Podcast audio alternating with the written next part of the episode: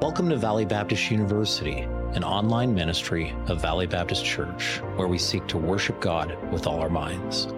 I'm Eric Hahn, Dean of VBU. This segment is part one on the subject Christianity versus the New Spirituality, or sometimes called Progressive Christianity. Today we explore the question Is God one with nature? Hey everyone, have you ever heard it said, I'm not religious, I'm just spiritual? In some ways, we might agree with the statement as Christians if it means I'm not religious, I'm a believer in Jesus Christ. Or if somebody's saying I'm not religious, but I have a personal relationship with Christ, my Savior and Lord. But often what's actually meant, even specifically, is I'm not a Christian. I'm just spiritual. Or some others would even use the word Christian, but would specify that it's a new kind of Christianity. So the question I want to look at is how would we differ as Bible believing Christians with what can be called the new spirituality, or what sometimes overlaps with progressive Christianity? Now, one of the most prevalent teachings underlying this is the new spirituality teaches God is one with nature. There are some $50 theological terms that go along with this, and one is the term monism. And monism just simply means oneism. And that contrasts with Christian theism. Theism can be called twoism.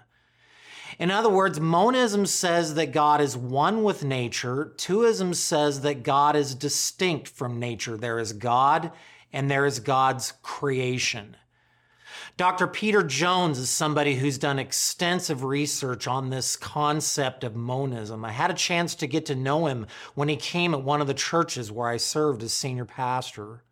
And Dr. Peter Jones writes, Oneism is the belief that all is one and that the difference between the creator and the creature must be eliminated, along with all the distinctions the creator places in his creation.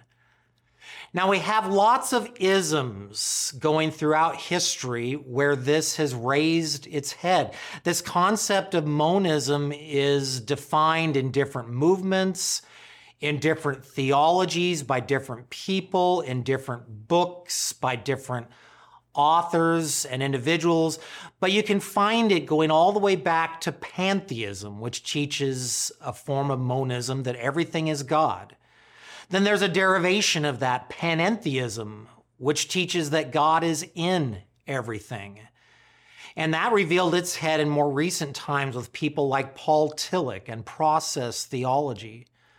But even in ancient belief systems like Hinduism, which taught a pantheism or a, a, pantheon of gods, it still had the Brahmanism principle where divine spirituality or the divine essence is in everything. And even Buddhism, which wiped out those gods, still held to this spiritual enlightenment that permeates everything. Of course, there's ancient paganism, which has raised up again with modern paganism, which movements like the Wiccan teaching, that is sort of a nature worship where the spark of divinity is within everything. Ancient Platonism, based on the teachings of Plato, had this permeating its doctrine. And then stemming from all these is ancient Gnosticism, which has also become a more modern movement. Ancient Gnosticism seemed like it's dualistic by saying that nature is evil, but actually, in another way, it taught that nature isn't really real. And so the true reality is this spiritual reality where all is one. Once again, monism. Now, in the last century, somebody well known to many people, Carl Jung, who's the founder of much of our modern psychology, not everything Carl Jung taught was wrong, but Carl Jung is also known as the founder of the New Age movement. And Carl Jung was a self professed Gnostic, he was a monist. And Carl Jung stated that his vision for the future of mankind involved deconstruction of biblical Christianity and the promotion of pagan spirituality. In other words, he was a monist, and that monist, God is one with nature teaching, was passed down in the last century. Did his prediction come true? Well, theologian and philosopher Norm Geisler said in 1990 that the New Age is the fastest growing belief system in the country. Now, when we think of New Age, sometimes we are a little passe about that because there's been Shirley MacLaine who has taught New Age teachings. And even though Oprah Winfrey has been a spiritual leader for a lot of different people and has TV shows still about this, a lot of young people don't think in terms of Shirley MacLaine and Oprah Winfrey. A lot of them are thinking in terms of more modern authors who have been popular. And so maybe we think that the New Age movement has passed away. Well, hold your horses on that because even the new atheism has one of its key proponents, Sam Harris, a self professed atheist who actually speaks of spirituality. And Sam Harris speaks of spirituality in nature, even though he calls himself an atheist. So here's this monist teaching where everything is spiritual as opposed to saying everything's purely natural. Another atheist philosopher who's influential, Mitchell Silver at the University of Massachusetts, Boston. He wrote in his book, Plausible God, the new God of modern spirituality, based on ancient pagan spirituality, is so thoroughly naturalistic that a godless nature can be expected to perform about as well as a godly one. In other words, God is one with nature. And in the na- name of naturalism, even, this new spirituality is essentially the same thing as this oneist teaching. Now, as we move on from this teaching, from pagan worship of nature all the way to other naturalists, a very, very popular naturalist, Carl Sagan, even combined his subject of, of science with the idea of cosmos, and he would capitalize all the letters. And in his famous book, he made a statement that plays off the Gospel of John, chapter 1. He says, The cosmos is all that was, all that is, and all that ever will be. So when we think of horoscopes, thanking our lucky stars, when we think of the New Age movement being passe, we need to realize once again this monism is raising its head under different names, different movements, with different authors, but it's still this concept that God is one with nature. More recently, we have websites and books and conferences by people who call themselves progressive Christians. And in the book Christianity After Religion, a very influential author, Diana Butler Bass, advocates praying to God as our mother, the nourishing spirit of Mother Earth. There again, we see this unity of the concept of God with nature. And her influence on progressive Christianity gives us a very clear statement. She says, God is now being defined in less dualistic terms. In other words, same thing. We're getting away from twoism, where God is unique from nature, and into oneism, where God is one with nature. Now, this is not just in circles where people are teaching philosophy and teaching spirituality, and this is not just infiltrating even Christian circles, but even in a public school. There was an LA school teacher who said to her students, Feel peace because all the wisdom of the universe is within you. Now, very specifically, the Bible warns against prophets who proclaim a false peace. The Bible says we have peace with God through faith in Jesus Christ. But notice that's that twoism concept.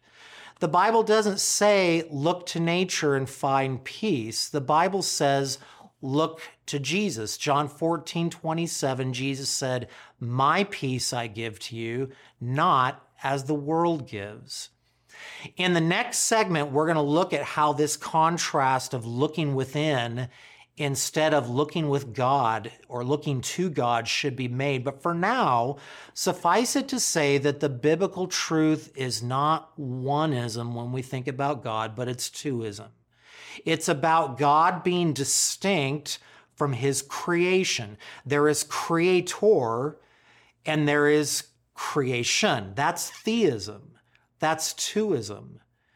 And this belief that there are two kinds of existence there is God and there is everything else this is foundational to all of our biblical Christian teaching. We worship God, we don't worship creation. If you go all the way back to the book of Exodus, chapter 20, the first commandment is you shall not have any other gods before me, nor make anything in any likeness that is in heaven above or the earth beneath. Notice how clear this is. God says there is me, God, and then there is the other. God says what you might prop up as gods, God says that's not me. God says we're not all one. God says any likeness in heaven above or earth beneath, God says that's not me. Now, it says in Psalm 19:1 the heavens declare the glory of God, but it doesn't say that the heavens are God. God is not the heavens. That's oneism. God is distinct from the heavens. That's twoism. You can almost summarize how this theological understanding of God is aberrant in just one verse by the Apostle Paul. And Paul is summarizing the false view of God's from the generations that went before him. And Paul says in Romans 1:25 that these ones who served false gods and had a false idea of God, he says they exchanged the truth of God for a lie and worshiped and served the creature rather than the creator. Notice that Paul defines the twoism. There is the creator and then there is creation. And Paul says when people lost that distinction, they worshiped, in essence, the wrong God.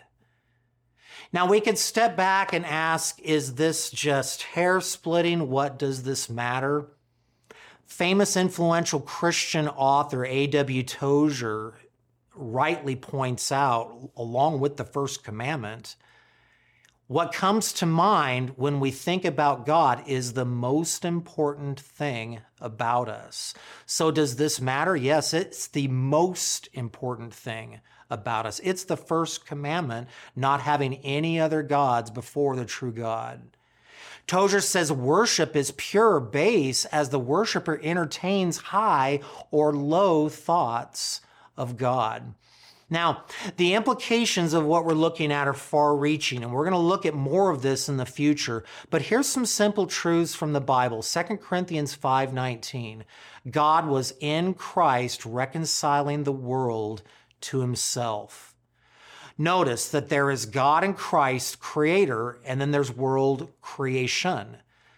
They're not united or they wouldn't need to be reconciled since they are distinct, God reconciles the world creation to himself through Christ.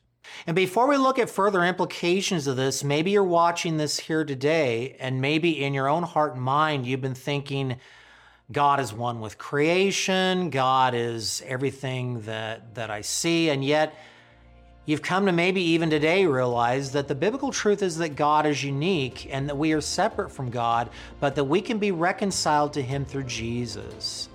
And maybe today you would say, as it says in Acts 30, I'm going to believe on the Lord Jesus Christ and be reconciled and be saved by Jesus because He died for us and rose again. We'll see you again next time on part two. Thank you for being with us here at VBU. For further reading on this, see the book The Other Worldview by Dr. Peter Jones. We'll see you next time for segment number two of this series as we look at the question Should people discover their divine within?